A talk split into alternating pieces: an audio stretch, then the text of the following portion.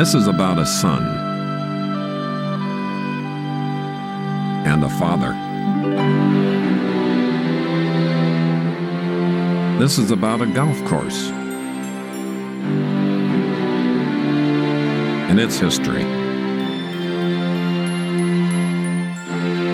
About America and a prodigy. Someone new with a talent we could not imagine.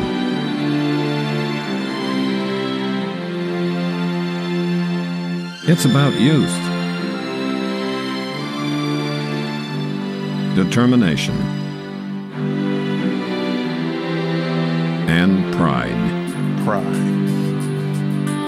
It's about some of us, and it's about all of us. And it takes place during four days in April amid the tall pines of Georgia. It's the story of the 1997 Masters.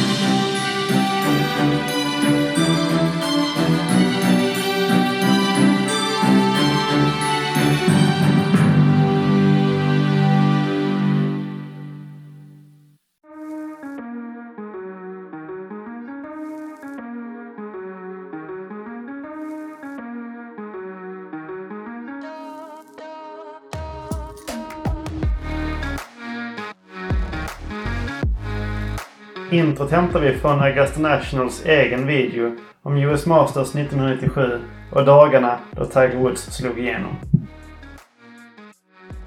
Martin Möter presenteras i samarbete med Titleist, den mest spelade golfbollen på världens tourer.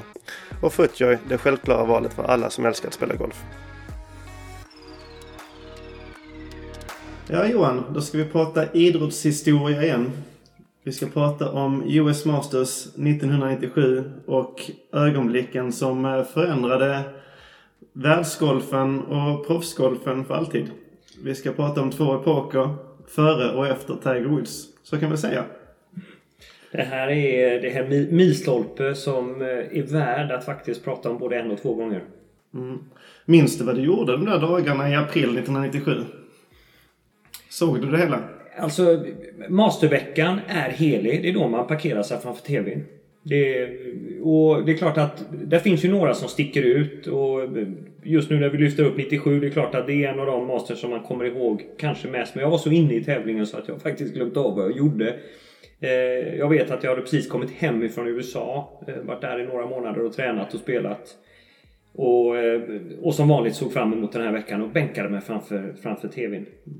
Du var väl tävlingsgolfare på den här tiden och eh, kan du berätta lite hur proffsgolfen såg ut? Både då i USA med PGA Tour och i, eh, här hemma i Sverige. Alltså jag, jag tävlingsspelare. Eh, jag, jag, jag spelade mycket tävlingar men jag jobbade ju som tränare samtidigt. Och 90-talet är ju, är ju faktiskt... Det händer ju väldigt mycket saker på golfscenen under 90-talet. Det är då som... Eh, det är då som Metterwoodsen verkligen får eh, fäste om golfarna. Även om, om de introducerades kanske långt tidigare. Men eh, Callaways Big Bertha eh, introducerades tror jag 91. Jag vet att jag spelade med Persimmon Driver fram till slutet på 80-talet. 90 eh, tror jag jag bytte till den Mitsuno tror jag min första klubba var. Och jag hade kvar min Titleist Persimmon 3 i väldigt många år innan jag gick över. Sen har jag ju spelat Titleist sen dess. Eh, men vi ska också veta det att under 80 och 90-talet så, så är det en golfboom som hette duga. Eh, golfen som, som tidigare har Ja, det har funnits väldigt mycket luft i starttiderna. Man har kunnat spela golf egentligen när, var och hur man vill. Helt plötsligt så blir golfbanorna väldigt tätt med folk. Eh, det är jättepositivt ur många aspekter. Men det finns några negativa saker som vi ändå ska lyfta med oss. Eftersom vi är inne i en golfboom just som vi sitter och spelar in det här programmet. Och jag är lite rädd för att vi kanske gör samma misstag. För att, för att rondtiderna går upp. Man trycker ut folk på golfbanorna bara för intresset är så stort som möjligt. Fokus ligger väldigt mycket på att introducera den stora massan som kommer in i golfen. Och man glömmer lite grann eh, så att säga den, den, den, den stora delen golfare. Det vill säga att det är de som är ligger där mellan 10, 15, kanske 20 handikapp upp till 36. De, de har man väldigt lite aktiviteter för på klubbar och så vidare. De, folk som tar lektioner det är de som är nybörjare och så är det de som är väldigt duktiga. Det är där fokus ligger. Vilket gör också att när golfboomen i början på 2000-talet då eh, viker av så så slutar väldigt många golfare just av den anledningen att de inte blir bättre. Det är väldigt många som har då 25, 26 upp till 30, 36 i handikapp som väljer att hoppa av golfen. Och det är lite grann det vi ser nu. Vi försöker liksom driva den, den linjen ut på klubbarna nu. Men hur tror du, alltså Tigers eh, intåg på PGA-touren. Eh, han, han hade ju spelat några tävlingar där innan Masters 97 och han hade vunnit tre av nio. Eh, liksom hans framfart och intåg på världsscenen. Eh, hur pass mycket bidrog det i att locka nya till golfen då? Ja, jag tror, jag tror han har en, en sån otroligt stor påverkan. Både på mäss, alltså massan, för vi ska ju veta det att, att Alltså det slås ju ett rätt intressant rekord 97 Masters. För bara i USA så är det någonstans runt 44 miljoner människor som tittar på det här. Va? Så att, och många av dem är inte golfare. Så man exponerar ju, man skapar ju en hype kring golfen utanför golf, det vanliga golfrummet. Sen får man ju inte glömma heller att Tiger, och där måste vi då, vi gjorde ett program om Annika för ett tag sedan. De, de, skap, de tränar ju både teknik, alltså så här golfspelet, eh, kanske mer än, än någon annan på, på världsscenen. Men det, du har ju en fyskoppling och de här bitarna. Så de förändrar ju mycket av proffsgolfen och hur man tränar. Vi ska komma in på det alldeles strax. Men för att måla en liten bild av, av eh, hur det såg ut då. Alltså tv-siffrorna innan Tiger, inte super. Ganska smal, elitistisk eh, sport. Eh, sexpack, det hittade nog bara på närmsta 7-Eleven. Alltså det var ju inte, det var inte atleter som gjorde upp. Alltså man såg ju spelare som, eh, inget ont om varken Tom Kite eller Craig Stedler. Men jag menar de var inte superatleter om man säger så. Ja men det är ju helt rätt. Va? Det är, Alltså det, det, efter en spelarrond så var det rätt poppis att man gick in i baren och tog en öl och så vidare. Och, och det är klart, Tiger förändrar hela den, hela den eh, så att säga, imagen och livsstilen kring proffsgolf. Ja.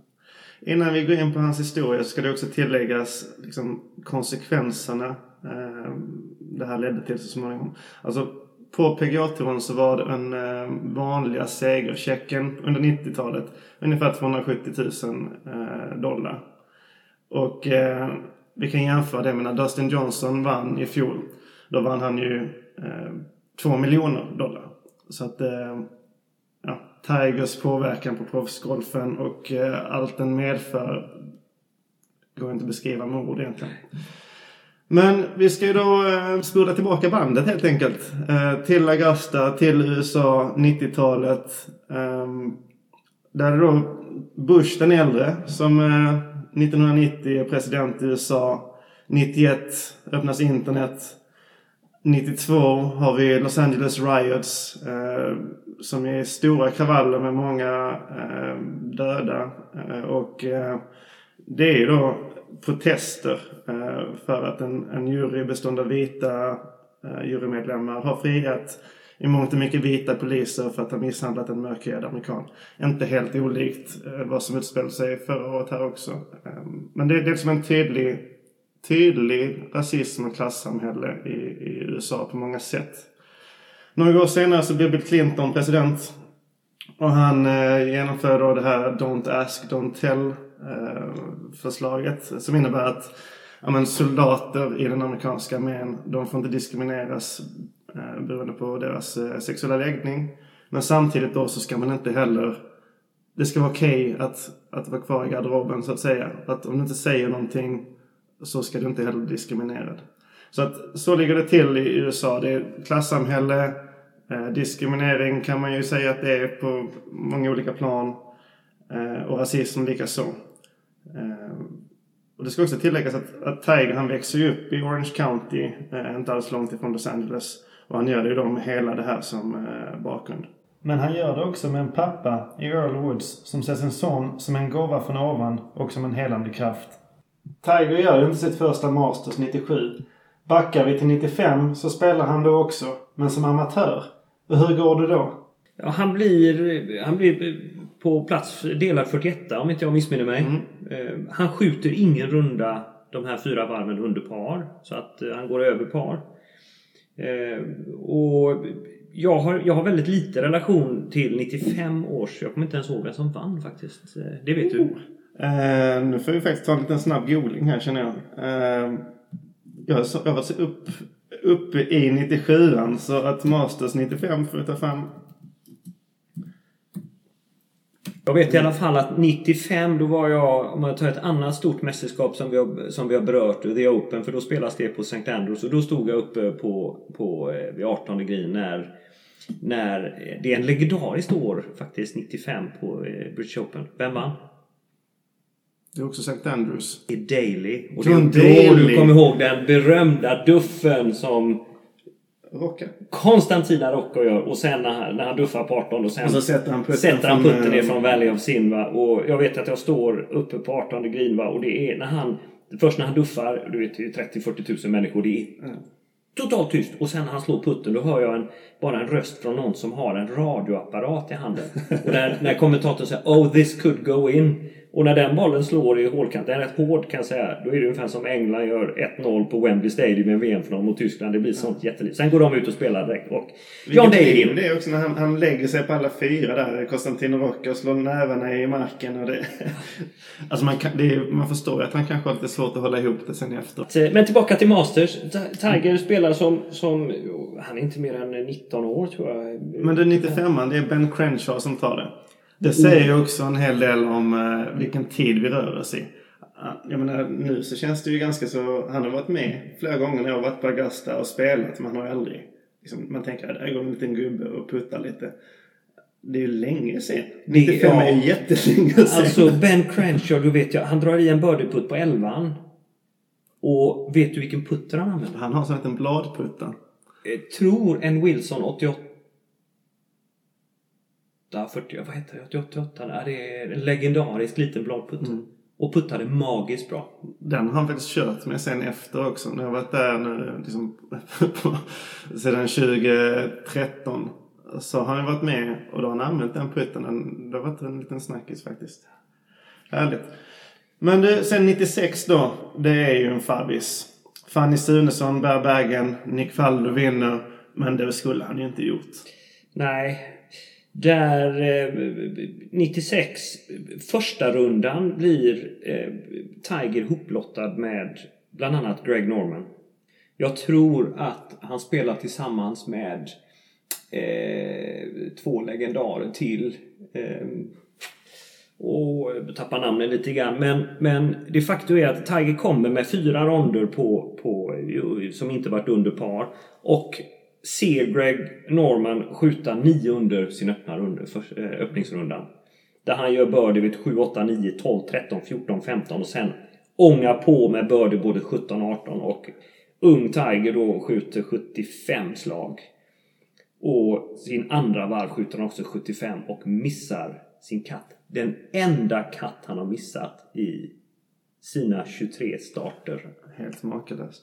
Vad tror du han läser där när han spelar med Norman? För det är ju uppenbarligen någonting som klickar till eh, nästa år. Ja, jag tror, jag tror han, eh, han, han läser väl, eftersom Augusta, du får ju berätta för du har ju varit där, det är ju fortfarande en av mina drömmar att få spela den banan. Eh, Men han läser ju och lär sig mycket av, av Gregs hur han tar sig runt, tar sig runt banan. Men han har ju ett inspelsvarv eh, någon dag innan när han spelar med självaste Jack Nicklaus och Arnold Palmer. Eh, och han påstår ju själv att där lär han sig kanske än mer om hur banan ska spelas. Och efter rondan så, så eh, bjuder Jack eh, och Arnold med honom på par 3-tävlingen. Så 15 minuter efter de har spelat in på sin inspelsvarv på 18 green så går de rätt så är de på korthållsbanan. Och där lär Mr Niklas ha uttalat sig att den här killen är bra. Om vi lägger ihop våra Masters-vinster, jag och, och Palmer, så kommer han slå oss. Alltså, man lovordar den här killen. Ja. Det blir väl 10 då. 6 plus 4. Just det. Det, han kommer ju sannolikt inte att nå hela vägen dit. Men eh, det han har gjort på Augusta. Det är ju någonting speciellt. Men, men tillbaka, jag tycker 90, 96 års, alltså när, när Faldo eh, slår och sista varvet är ju en det är ju en, en av de större genomklappningarna som, som Greg Ja. gör. Det är väl bara Spieth som kan jämföras. Och återigen, vilka hål är det som, som sätter käppar i hjulet? Ja, det är ju... Det är den här jävla Eamon Corner. Ja. ja, det är ju alltså tolvan är ett, ett hetta korta hål som, som, eh, som ställer till det. Ja. Men när vi sen kommer in på Tiger också så ska vi ju se att det är de hålen där det vänder. Det, det, här- alltså där han går från katastrof till succé. Så att det är väldigt, väldigt uh, spännande. Det som jag vill flika in lite kring 95an där också, alltså 1995.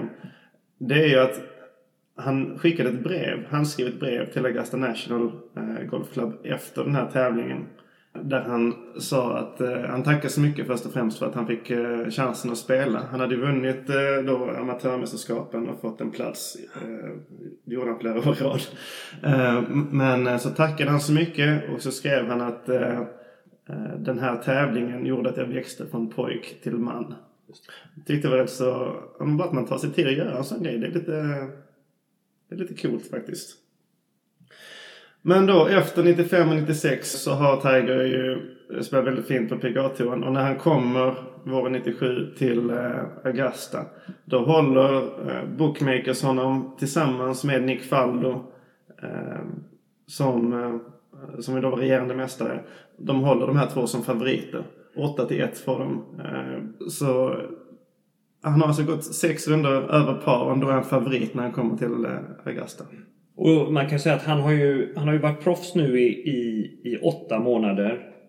Han har startat, eh, är det nio, nio starter varav han vinner tre. Ja.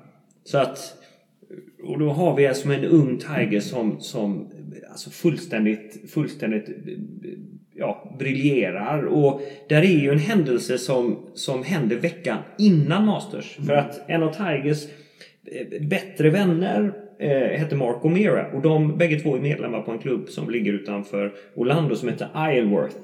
Och där skjuter Tiger 59 slag. Och jag har spelat den banan. Och jag kan säga att den är svår. Alltså den är så svår så att... Och grinerna är fullständigt magiskt snabba och ondulerade. Så att skjuta 59 där är...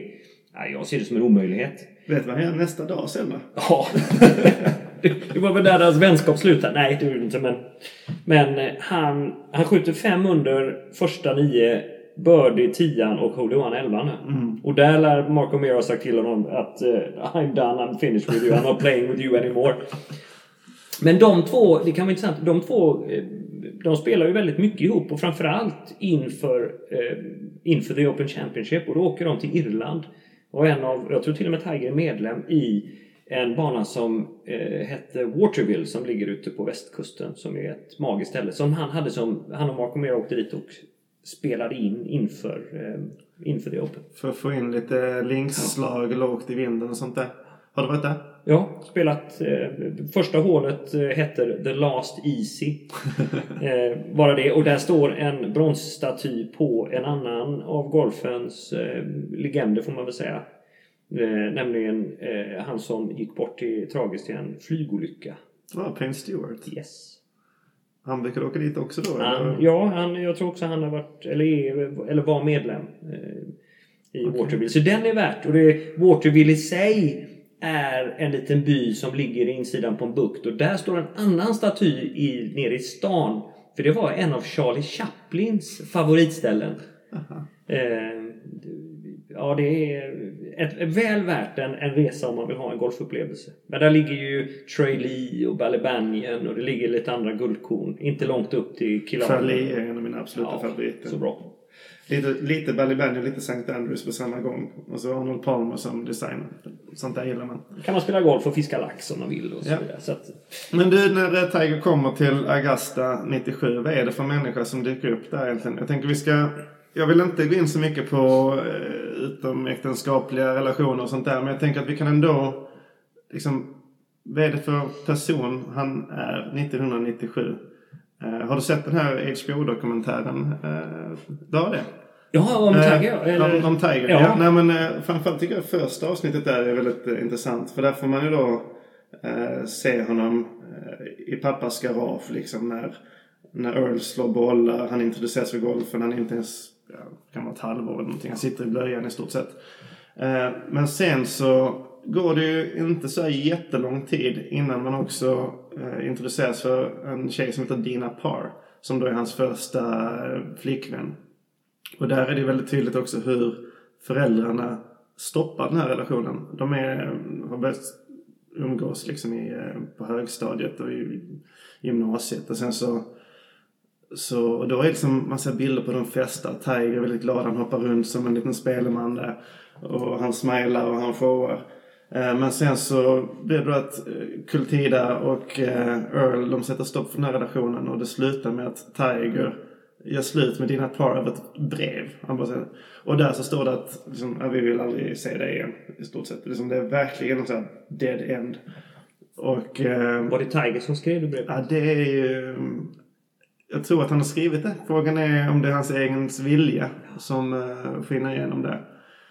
Men, men jag tycker det är väldigt tydligt för hur Eh, föräldrarna också gör honom till en skoningslös både människa och golfare. Alltså det här eh, hänger lite ihop där. Att det, det, han ska inte visa någon pardon överhuvudtaget. Vare sig i livet eller på golfbanan.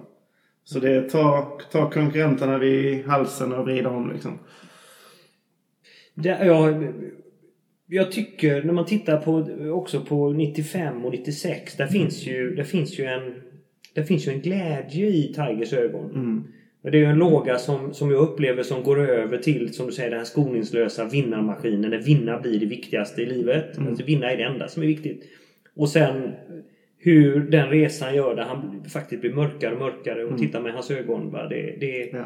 det blir... eh, Det, det, det, nästan, man blir ju ledsen. va? Det, det är en tragisk utveckling. Jag hade förmånen att vara på ett möte i St. Andrews. eh, Jag tror detta var, sa vi, 2000... 10 eller 15? 15 tror jag. Tillsammans med PGA World Alliance. Vi träffas med jämna mellanrum. De större PGA. Då bor vi på hotellet i, som ligger vid 17. Och där där eh, helt plötsligt så kommer det in lite säkerhetsfolk och så vidare. Och det blir en väldigt konstig stämning. Och, och, vi, och jag vet att jag står i receptionen och de gör, ja de flyttar folk och, och, och in kommer Tiger. Eh, Men jag skulle nästan säga inte död i blicken men väldigt mörk i blicken. Tittar ner. Det är en väldigt mörk aura kring honom. Mm. Eh, och eh, han gör, han gör en grej för Nike. De går ut och har ett event ute på ranchen och sen spelar. Och jag har precis, lite roligt, jag har precis varit uppe och besökt RNA så att jag har slips och kavaj på mig. Och det är ju lite avspärrningar och så vidare. Jag har precis fått en fin slips ifrån RNA som jag satte på mig. Så att Tiger kommer upp 18 tillsammans med lite juniorer och jag bara säger hej till säkerhetspersonalen och går rakt förbi så de tror att jag jobbar för RNA. Så jag går rätt ner och ställer mig på 18 green. Och står och tittar när han slår lite bollar och lite puttar och så vidare. Men, men det är väldigt mörkt. Mycket mörkt. Och då flörtar han lite också. Eh, ja, men han... Nej, vi ska inte gå in på det här för mycket. Det, det här tycker jag att vi ska hålla till de fantastiska idrottsframgångarna som man Ja. trots allt har haft. Men man kan väl ändå säga så att det, det finns band som gör att människan och prestationen i hans fall eh, hänger ihop. Men, men eh, päronen då? Earl han är krigsveteran. Eh, fightades i Vietnam vid ett par tillfällen. Och eh, Kultida, hon är då eh, thai eh, och, står för det här meditativa. Men sen så en människa som ofta försvinner lite. Det är den här Jay Brunza. Har du koll på honom?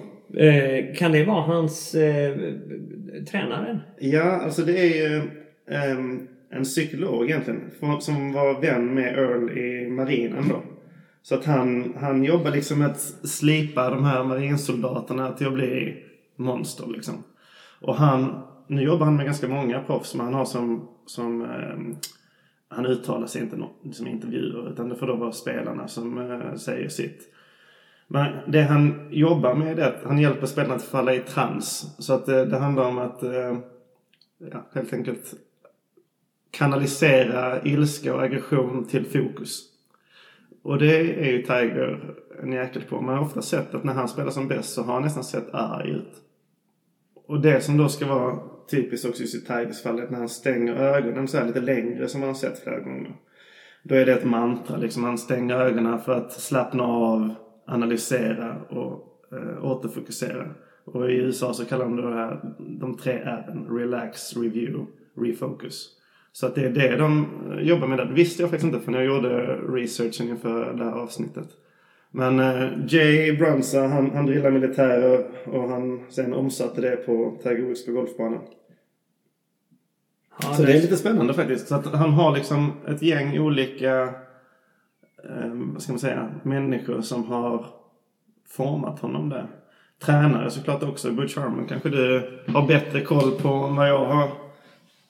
Ja, men för, för något som slår mig att titta på vad är, vad är Tiger som, som är en av de, största idrottsprofilerna i, i historien. Vad är, vad är hans egentliga styrkor? Och mm. precis som du lyfter nu, hans förmåga att, äh, att fokusera och även ta sig, alltså efter en motgång, att kunna då lyftas ser man väl, hans mentala styrka är, ja, är magiskt. Men Butch Harmon som är en av de stora tränarna som, som tränar Tiger under den här perioden. Säger faktiskt att, och då ska man veta att, att Tiger slår ju han slår ju långt mm. i förhållandevis till resten. Eh, där finns en historia, eh, om vi backar bandet väldigt kort till, till eh, året innan, till 96. Och eh, då är ju Tiger lite nervös på första tio och han slår inget bra första slag men de kommer till tvåan som är ett par femma och där ligger en, en bunker upp och ut på ungefär 295 yards. Som eh, spelarna inte når så den är inte riktigt i spel. Och eh, där, där säger, frågar ju Tiger sin caddy och Steve Williams går då till Greg Norman och de spelar ihop. Steve kommer ju sen gå caddy åt, åt Tiger. Eh, där Tiger säger Do you think I can, I can carry that bunker? Och då blir det ju lite stämning i bollen så det är ingen som ens tänker tanken. Men Tiger gör det. Så han slår långt. Men Butch säger att Tigers största styrka det är hans längdkontroll. Mm. Ja, det är intressant också nu med, alltså man drar paralleller till dagens spel. Alltså Bryson DeChambeau till exempel nu, som slår i motsvarande längre eh, kontra de andra spelarna. Det, det, det, är samma sak som Tiger då. Alltså det skiljer ju 30-40 meter. Ehm, kan Bryson få den ehm, längdkontrollen som Tiger eh, hade då och kan omsätta den längden i, i score. Då snackar vi kanske en ny revolution. Ja, det, det gör vi. Men eh, för er som lyssnar på det här och, och alltså längdkontroll kan ju i första anblicken då inte vara så viktigt. Men det är så otroligt viktigt. Så börja framförallt på era kortare klubbor. Ta tid och liksom ta reda på hur långt slår ni. Mm. vad är det, hur ser det träffbild ut? Det kommer hjälpa jättemycket.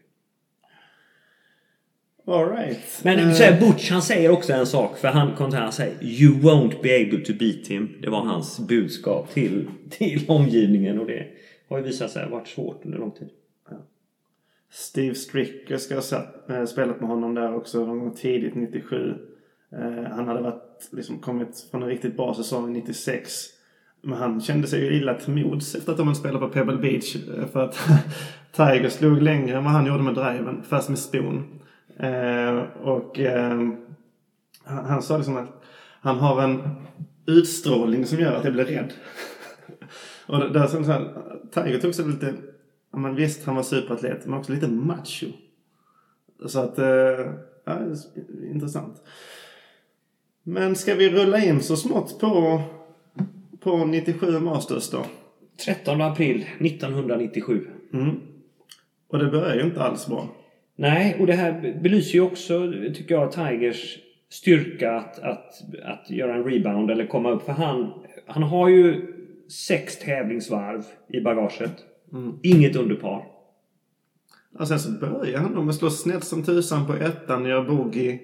Eh, slår ny drive på tvåan, blev bara par där. Ny bogey på fyran har jag för mig det blev. Och sen så eh, åttan och nian också. Han är fyra över par efter nio hål. Det ser inte så ljust det ut. Det ser inte ljust ut. Och, men här händer någonting. Mm. Där sägs det att han ska ha omkalibrerat svingen inför utslaget på tionde hålet. Alltså rent mentalt, vad är det jag gör fel? Um, och liksom hittat någonting där. Sen så sätter han en ganska lång birdie på tian. Och sen så går det ju som tåget. Chip i på tolvan. Um, och där har vi ju startskottet på riktigt. På trettonde så slår han upp den på två, två puttar för birdie. Och sen så på femtonde är väl egentligen den stora, alltså då har han slagit, det hållet är 500 yards på den tiden. Det är inte så långt med dagens mått mätt, men då var det ganska långt. Då har han alltså 150 yards kvar om slår en pitching wedge in. Och det är ju då, är det 130 meter? 150 yards kan man översätta det så. Då slår han upp den på green och två puttar gör eagle. Gör eagle, ja. Och där är han ju tillbaka i matchen igen. Och avslutar par birdie 17 och par 18 va? Så att ja. han slutar två under. Så han går så 40, 30, 70. Och då är han ju med i matchen igen. Men det är ju rätt så kul det som, alltså snacket som är efter den rundan. Alltså jag vet inte om det var faktiskt efter den rundan eller efter nästa som Fuzzy Seller drar till med den här otroligt korkade kommentaren. Uh, har du sett den eller? Nej. Uh, han, han uh, står där liksom under, under det klassiska trädet framför klubbhuset. Och så säger han att Tiger han gör rätt, allt rätt för att vinna. Men om han vinner, se till honom då att det inte blir friterad kyckling på mästarmiddagen. Så det var sånt riktigt, alltså de, de som kan sin amerikanska, ska man säga, historia. De vet ju att det här är ett rasistiskt, väldigt, väldigt starkt och väldigt, väldigt dåligt eh, skämt. Eller försök till skämt. Och det var ju ett eh, skämt som Fuzzy Sölder fick eh, käka upp kan man säga. Men vi har första rundan, alltså han, mm. han ja sista nio är ju det är galet bra spel. Men där dyker ju upp lite, lite namn. Paul Eisinger, Konstantina Rocca, där är ju Olas Habal, Nick Price. Vi har Fred Couple som, som skjuter par, Bernard Langer och vi har en svensk med i tidningen, eller i tävlingen. Eller har vi två? Ja, vi har två faktiskt. Två. Vi har Jesper och Per Ulrik. Jesper och Per Ulrik, ja. Och de har ju faktiskt, de är uppe efter uh, lite då och då, båda två. De utmanar ju aldrig på riktigt, men uh, ja, de, de, de är där bland de... Jag tror faktiskt Jesper är bland de tio... Först är Per Ulrik bland de tio bästa första rundorna. Sen tror jag Jesper är där uppe lite senare under tävlingen faktiskt. Men om vi flyttar oss eh, till hans andra varv. Här mm. skjuter han ju 66. Ja. ja. Det börjar ju eh, aningen bättre va? Ja. Han gör en bogey på trean men han får ju i tre birdies. Alltså han är, han är 200 efter, efter nio hål. Eh, gör lite par, sen gör han Eagle 13, Birdie 14, mm. Birdie 15 och, är, och landar på 8. Eller totalt sett 15 under. Men... Ja. Och det som de reagerar lite över här, konkurrenterna. Alltså det är en helt fantastisk intervju med Monty framförallt. Men det är ju hur långt han har kvar där på 13 och 15 framförallt. På nytt så är det ju en, en pitching wedge på, på 15. Eh, men den här gången så slår han också en järnåtta in på 13 innan de sätter putten för Eagle då. Så att de är lite tagna. De känner att de har ett... Eh, att Tiger har ett tydligt försprång tack vare sitt längd, sin längd. Mm. Där har vi en liten intressant grej också för att detta är väl då rundan då han börjar putta fantastiskt bra. Och där ska det vara så att eh, han har fått lite puttningstips. Alltså Tigers puttning. Jag har, jag har en annan historia. Jag, jag, jag, kan inte, jag kan inte koppla det till det här. Men eh, jag har lärt känna en, eh, en, en herre som heter Christian Macard. Eller hur hans sista namn är uttalat. En tysk neuroforskare. Som eh, är en av förgrundspersonerna bakom Sams Puttlab. Som var tidigt när det gäller att mäta puttstroket. Du sätter en liten, eh, liten grej på skaftet och du, du får liksom all data. Eh, du kan tänka dig tempo och svingspår och så vidare. Och han är, han är i USA och, och visar den här devicen då för, på en tourtävling och Tiger är ju jätteintresserad och kommer upp till honom och frågar vad det är. Varav han monterar ju på och låter Tiger då mäta sitt puttstroke. Och enligt konstens regler så det finns ju lite vad man tycker är ett bra puttstroke. Bland annat så bör du sikta någonstans ja, där du vill att du ska slå bollen. Men det visar sig att Tiger siktar väldigt mycket höger. Och eh, jag kan inte svära på men fem, någonstans runt 5 grader höger siktar han och sen har han ett väldigt roterande klubblad genom impactzonen. Så han stänger klubban kanske 6 grader under, under en liten period där man ska träffa bollen. Så på pappret så visar det liksom ett dåligt putstroke. Men det här visar också Tigers styrka för han tittar på så att säga, de här siffrorna han får, säger jaha och går och fortsätter att putta på, på samma sätt och fortsätter att putta väldigt, väldigt bra. Sen har under resans gång han blivit bättre, eller så att säga, han har minskat sin högersiktning och, och har lite mindre rotation. Va? Det finns en historia kopplad till en annan eh, av de e mest erkänt duktiga puttarna som blir också intresserad och kommer till den här Christian och, och ber att få bli mätt. Och får även han på pappret dåliga siffror trots att han är en av de bättre puttarna. Och han börjar missa katt efter katt efter katt. Bara för att han har blivit... Ja, siffrorna då har sagt att han är dålig puttare fast han egentligen inte är det.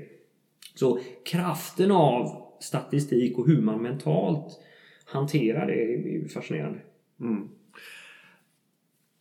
Ja, putta gjorde han ju faktiskt extremt bra den här rundan. Han dräper i, alltså det är femmetare på femmetare och har man spelat de här grinerna på Augusta så vet man att det är, för, för mig så är det de mest ondulerade grinerna jag spelat på och de snabbaste. Och hade jag tagit ut eh, mina kära vänner som jag brukar spela golf med på de grinerna jag är inte säker på att de har blivit klara liksom. Jag har stått och puttat på ettan fortfarande. Men så det är brutalt svårt och han, han puttar väldigt, väldigt, väldigt fint. Eh, men vi är halvvägs in i tävlingen nu. Och, och eh, det är några stora namn som får åka hem. Eh, har du koll på hur det går för till exempel... Vi kan dra de här. Alltså Phil Mickelson missar katten. Greg Norman, världsetta, missar katten. Bergsteros missar katten. Och regerande mästaren Nick Faldo missar katten. Mm. Så att det är ju inte den mest namnkunniga leaderboarden då, förutom Tiger. Ja, vi har, måste ju nämna att, att på andra plats har vi ju Colin Montgomery. Mm. Eh, vi har Konstantina Rocca uppe och, och, och, de är ju, Tiger är ju 8 under par efter två varv. Där är ju Colin på 5 under. Där är Konstantina på 4 under. Fred Couples, Olasabal och Jeff Slummen. Tre under. Ja, Sen har du dåligt. Det är, inga, nej, inga dåliga. Sen måste man ändå lyfta upp. För där är en herre som heter Tom Watson som ligger nu på tionde plats. Eh, ett under. Och skjuter 75-68. Och eh, det är, en, det är faktiskt en spelare som är värt en, en, nästan en episod av sig själv. Med tanke på hans långa karriär och hur han har kommit tillbaka från rätt allvarliga gipsproblem. Mm. Lite alkohol med och ja, det finns en historia men han, eh, han har en otroligt lång karriär. Och, men det har inte inträffat redan där va? Eller? Eh, jag kan inte... Det, det, nej, det, där puttar han och spelar, spelar bra. Ja. Men eh, alltså Monty, han ser det ju väldigt, det är väldigt tydligt där för två runder att han ser detta som Tiger mot mig.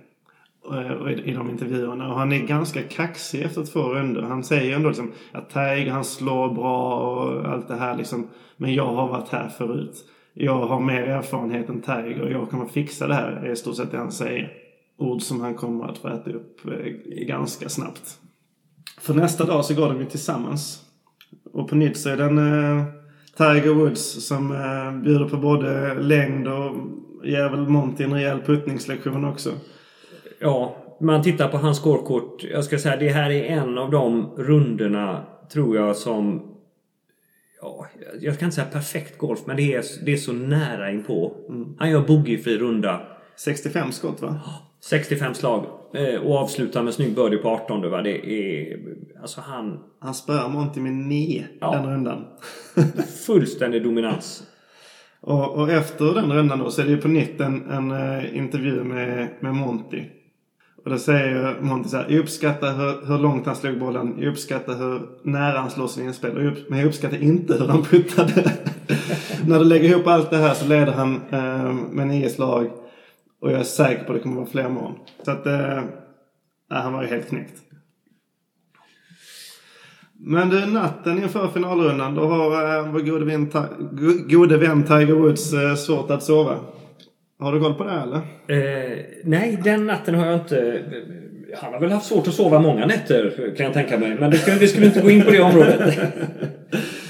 nej, men han... Alltså, tillbaka till det här med, med eh, det amerikanska samhället och så, så är det ju en traditionellt eh, vit publik som spelar eh, golf. Och det är en amerikansk söder där det är mycket rasism och det är många som eh, häcklar honom här. Det är faktiskt en liten, liten eh, häcklar är fel ord, alltså det är många som eh, skriker n-ordet efter honom. Eh, och eh, eh det är som rasistiska kommentarer. Det är riktigt, riktigt fult. Vilket är kanske också därför som man har försökt gömma det lite i historien från eh, Augusta Nationals sida och kanske även då många eh, i reportage och sådär.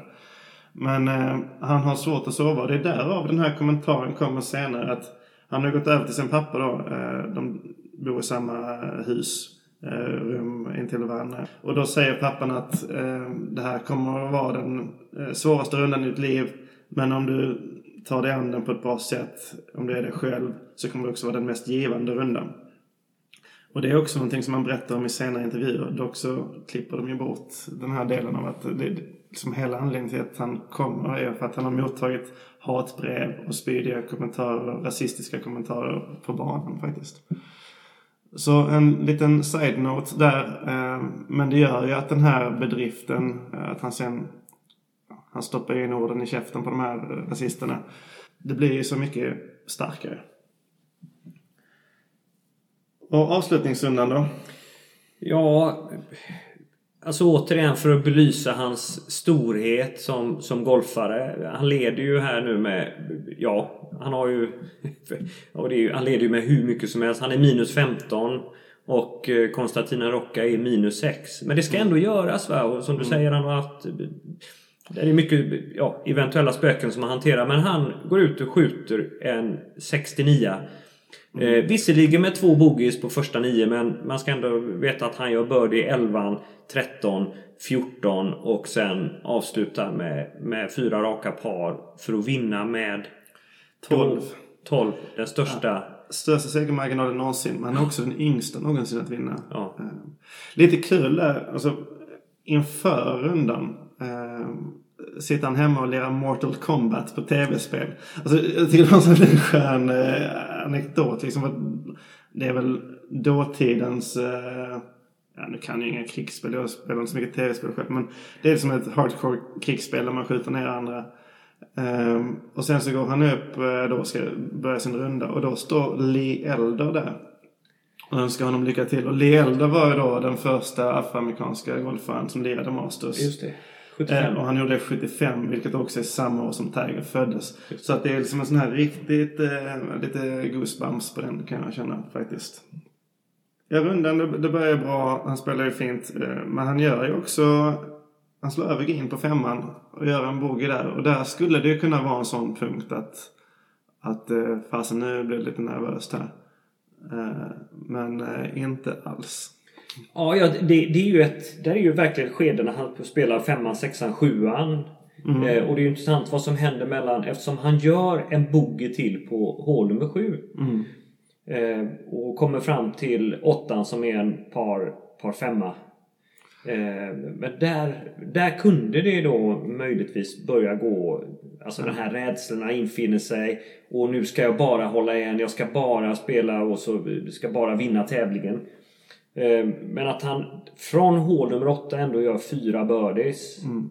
Säger återigen om hans storhet som golfare. Eh, Tiger, jag, jag, tror inte han... Han tävlar inte mot övriga fältet. Han tävlar mot sig själv här. Mm. Och mot rekorden säga. Och mot rekorden ja. Alltså Niklaus eh, hade ju scoring-rekordet innan på 17 under. Eh, och han delade ju det med någon annan. Ja, och det här är ju redan från 1965 som, som han, Jack Nick, ja, skjuter det. Ja, Raymond Floyd tror jag 77. Det är inte illa pinkat det där. Skjuter eh, samma där. Och jag, jag tycker den är rätt intressant. Alltså tittar man på, eftersom Masters spelas på Augusta National. Nu har man ju byggt om vid några tillfällen men det är ju en av de få tävlingar där man faktiskt kan börja jämföra år efter år. Mm. gjort lite studier kring det här. Och, men banan har ju under en rätt lång tid varit ganska orörd. Va? Så att, att, att, att jämföra Jack Nicklaus 17 under 1965 med Tigers här, den, den är också kanske värt ett program i sig. Jag letade upp lite vad de slog för klubbor in till grinerna. Alltså om du då jämför Niklaus när han, han sköt, eh, ska säga, det var väl 64, eh, 1965 ja. Mm. Eh, då så har de tagit fram på femman, åttan, elvan, tretton, femton och sjutton. Så alltså på femmorna, 13 och 15 där slog Niklaus järnfemmor. Um, och där är, ju, där är ju Tiger nere på korta. Korta järn, alltså pitch och nio och sånt. Så att det blev en ny bana efter det här. Ja. Grinerna möjligtvis lite långsammare, håller bollen lite, lite bättre när du kommer ner med, med på den tiden Balata-boll då på 60-talet. Mm. Men, och sen ska man veta också att det som är järnia idag var inte en järnia då. Nej. Det var en, nästan en sjua på den tiden. Så man har ju, man har ju loftat om klubborna lite grann. Och det är ju det är, ju, det är väldigt vanligt att det är bollens utveckling som, som också har drivit utvecklingen av klubborna. Men det får man kanske ta lite grann hänsyn till. Men alltså Jack Nicklaus 1765. Mm, det är inte dåligt. Nej. Men um, alltså jag förundras varje gång jag ser på, på Masters och sen så även varje gång jag ser um, Tigers spela. Alltså hans förmåga att forma bollen. Den lämpar sig så extremt bra för en bana som Augusta National. Alltså han slår de här dråarna runt dogleggen på, på 13 till exempel. Eh, och spinnkontrollen, och högt och lågt och det är fade och... Han liksom... Genom de här fyra rundorna så bemästrar han verkligen golfens alla slag. Han chippar, han pratar om hur han slår någon. Jag hade en halv meter, jag var tvungen att, att landa bollen på. Sen skulle den studsa upp på green och nypa till innan den rullade ut. Det var det enda slaget som fanns där, säger han. Jag tror det var, han var ute lite på, om det var trettonde, eh, där han fick chippa en putta för birdie. Men, alltså han, han hade ju, han var i full kontroll. För, för mig så är detta kanske den, den mest kompletta golf... Eh, alltså, vad ska man säga? Eh, han spelar den mest kompletta golfen jag har sett. Ja. Där finns ju, där finns ju några varv eh, som sticker ut och, och, några tävlingar kanske som sticker ut. Och där måste vi lyfta Jespers eh, vinst på Royal Troon för eh, ett antal år sedan när han Alltså sista, sista 18 hålen kan också lyftas upp till att vara en av de stora. Ja, Henrik. Ja, Henrik, förlåt mig. Ja. Eh, men, men alltså hur Tiger spelar golf under den här tävlingen och under den här perioden och under många år framöver mm. är, är det en helt annan nivå. Men om vi ska gå in lite på eh, firandet och liksom vilken betydelse som det här eh, fick för golfens utveckling. Eh, så kan vi börja med det här efter att han har satt, det är faktiskt en ganska tuff tvåputt han gör på 18 för att eh, fixa rekordet till en början. Alltså det, det är inte lätt. Han är så brant nedförsputt och sen så sätter han returen för, för paret. Eh, sen så, så kramar han om familjen där bakom och då är det ju verkligen så här. Han kramar om människorna som har format honom, som har gjort honom till den här så såklart är det ju tusentals timmar av träning men deras värderingar har på något sätt gjort honom till den han eh, blev och att han lyckades. Eh, det är ju, så där bölar de ju allihopa och är väldigt eh, vackra scener. Men sen så är det också så att i och med att han har den bakgrunden som han har eh, han sammanför ju liksom den amerikanska idrottsvärlden på ett läckert sätt där. Och han är den första icke-vita golfaren egentligen att vinna eh, Masters. Ehm, och öppnar ju dörren till spelet för så himla många spelare. Det är både eh, samhällsgrupper i, i, USA som inte har ägnat sig åt golf tidigare och det är vi märker av det här i Sverige och i Asien och överallt. Alltså golfen får ett jätteuppsving tack vare detta. Det startas tv-spel och det blir mycket mer golf på tv och tv-siffrorna skjuter i vädret. Så han lyfter ju spelet till en ny nivå tack vare den här serien. Ja, för den är ju intressant. Det är klart vi alla har spelat EA eh, e Games, Tiger Woods spel. Eh, och det tror jag väldigt många utanför golfen och barn har gjort och så vidare. Men hans, han vinner, för den är intressant. Han vinner eh, prischeck på 480 86 000 eller någonting. Ja, jag har faktiskt inte stenkoll på den. Vad vinner man idag? Ja, nu är det för 20 milla svenska. Alltså, det har ju hänt, det har ju hänt en prisutveckling och det kan ju bara ske om sponsorer är villiga att stoppa in pengar. Mm. Och här har ju Tiger varit en, alltså en milstolpe i, ja. i golfhistorien. För, för han han blir, han är, han blir ju en megastjärna. Och då har du de stora multina, alltså stora företag som, som pumpar in pengar i, i golfen i stort men framförallt Tiger. För där fanns någonting som hette Tiger-effekten. Mm. Alltså när Tiger var med i en tävling så gick tittarsiffrorna upp. Ja, nej, men så är det ju. Jag kommer ihåg även när han, alltså nu vi går liksom framåt i tiden till bara något år sedan. När han gjorde comeback. Och det gick inte särskilt bra, det var i Florida någonstans. Men bara på hans första två runder då så var det dubbelt så många tv-tittare eh, som det var en major tidigare samma år. Så att han, han skapar ju ett intresse som ingen annan. Eh, och det märker jag också när jag jobbar. Alltså skriver det Tiger Woods en rubrik så är det ju direkt eh, dubbelt så många som läser det som det skulle vara annars.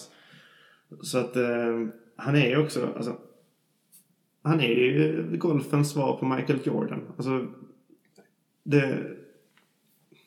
Nej, En precis. su- superstjärna som egentligen är på något sätt större än spelet i, i den, eh, och den aspekten att man lockar till allmänintresse. Ja. Men eh, jag tycker också vi ska toucha lite på alltså, hans, ska man kalla det efterträdare då? Alltså dagens eh, stjärnor. Eh, vilka, alltså vad de har dragit för inspiration och lärdom av Tiger. Jag tycker man kan se i stort sett i alla att det finns Tigers DNA i dem. Eh, vad säger du om ett sånt påstående? Ja, jag, jag, kan, jag, kan, jag kan faktiskt hålla med. Han har ju... Det finns ju både så att säga, tekniska aspekter och spelstrategiska aspekter. Men det finns också mentala aspekter som han drar med sig då. Eh, och han har ju triggat folk att bemästra och ta sig an både den fysiska träningsmängden men, men även den mentala sidan på, på eh, spelet, eller på golfen. Eh, Det fanns en annan Tiger-effekt och man tittade på snittskåren på tävlingar när Tiger var med i startfältet och när han inte var med i startfältet. Ah, ja. Och att när han inte var med så var snittskåren eh, lägre. Det vill säga att, att bara att han deltog i en tävling gjorde att folk inte kunde vinna. De insåg att nej, han är för bra. Ja. Så vilket gjorde att mentalt att han, han hade ett övertag. Den effekten försvann i och för sig efter han krockade med trä i Isleworth i Florida efter en eh, händelse. Som vi inte ska gå in på idag. men, men det är rätt intressant så att folk, spelare, insåg att, att nej, han, han är mänsklig. Ja. Vilket gjorde att man, man alltså ökade sin prestation. Så jag, han, har, han har påverkat på så många plan. Det är rätt intressant det där också när han klättrade på ledartavlorna.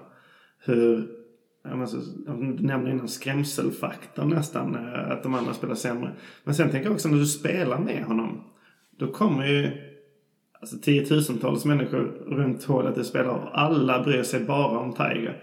Alltså Konstantin Rocca sa här i samband med finalrundan på, på Masters att det, det var som att ingen brydde sig om mig och, och det var ju inte bra för min del. Så att han kände ju att hans spel påverkades negativt för att alla andra bara brydde sig om Tiger. Det finns en mental aspekt i det också, men det är också så att ja, men om ingen tittar på när du slår utan bara springer för att se Tigers nästa slag, det blir ju störd. Ja, är, så Det, det är då man kan, jag ska inte säga hans namn, men det finns en legendarisk kommentar i ett, eh, vid en, ett svenskt, en final i SM för många, många år sedan. När det var lite folk som kom och så vidare och så blev eh, motståndaren till den här legendariska svenska spelaren blev lite nervös för det var så mycket folk och då säger Säger spelaren, nej du behöver inte bli nervös för de är inte här för att titta på dig, de är här för att titta på mig. Underbart.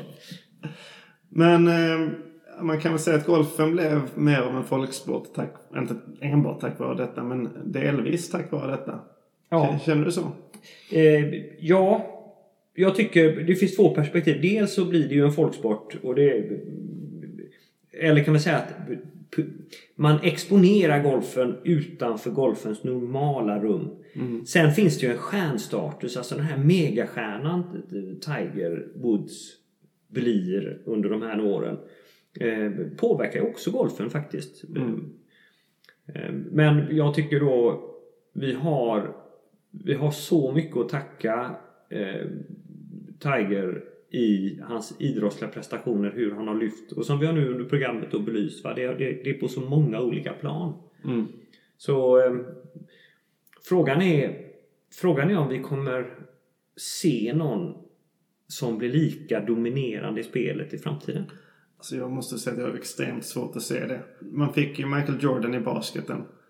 Tiger i golfen. Alltså, Muhammad Ali. Det, det är ikoner som är på en nivå som är väldigt få sporter förunnade. Ehm, jag blev faktiskt ganska så rörd när jag hör så här, slutet på den här HBO-dokumentären. Så säger Earl så här. Det här är vår um, gåva till spelet golf. Ta hand om den väl. Alltså ibland kan jag känna att har man tagit hand om den väl ur ett uh, alltså PR uh, perspektiv. Uh, visst, han har öppnat dörrar och han är den största stjärnan någonsin. Men hur pass delaktig är medierna? Hur pass delaktiga är alla golfare? Publiken? Eh, I att Tiger blev den han blev som människa. Ja, det är ju jätteintressant. Jag, om vi kommer tillbaka till Tiger som, som vi pratade om det här med hans mörka blick och så vidare och, och hans, hans, hans mörka period och så kommer tillbaka och titta hur han beter sig. Ja, nu kan vi ju efter bilolyckan här, där har vi ju rätt många obesvarade frågor. Men jag tänker på när han ändå vann här för ett antal Augusta år sedan på Augusta igen. igen. Eh, och alltså då skratta till och med Tiger emellanåt. Mm. Va? Och, och jag tycker glädjen är tillbaka i ögonen på, på, ett, på ett positivt sätt. För vi får inte glömma? Det, det, alltså golf golf spelas av människor. Mm. Och det finns ett pris till allting. Så att, att, att belysa den sidan som du lyfter nu tycker jag är... Jag tycker den är viktig. Mm. Det, alltså jag har ju då sett Tiger live ganska många gånger sedan 2013 och första gången. Um, och den utvecklingen att se på presskonferenser. Alltså visst, det går att säga att han eller hans agent målar upp en fasad av att han nu är en bättre människa och en familjefar. Att det skulle vara ett PR-trick. Men jag tycker faktiskt att även om det finns ett visst element av fasad så tycker jag mig se att han är en väldigt mycket mer välmående människa de sista åren. Eh, och det har faktiskt varit eh, extremt kul att eh, bevittna.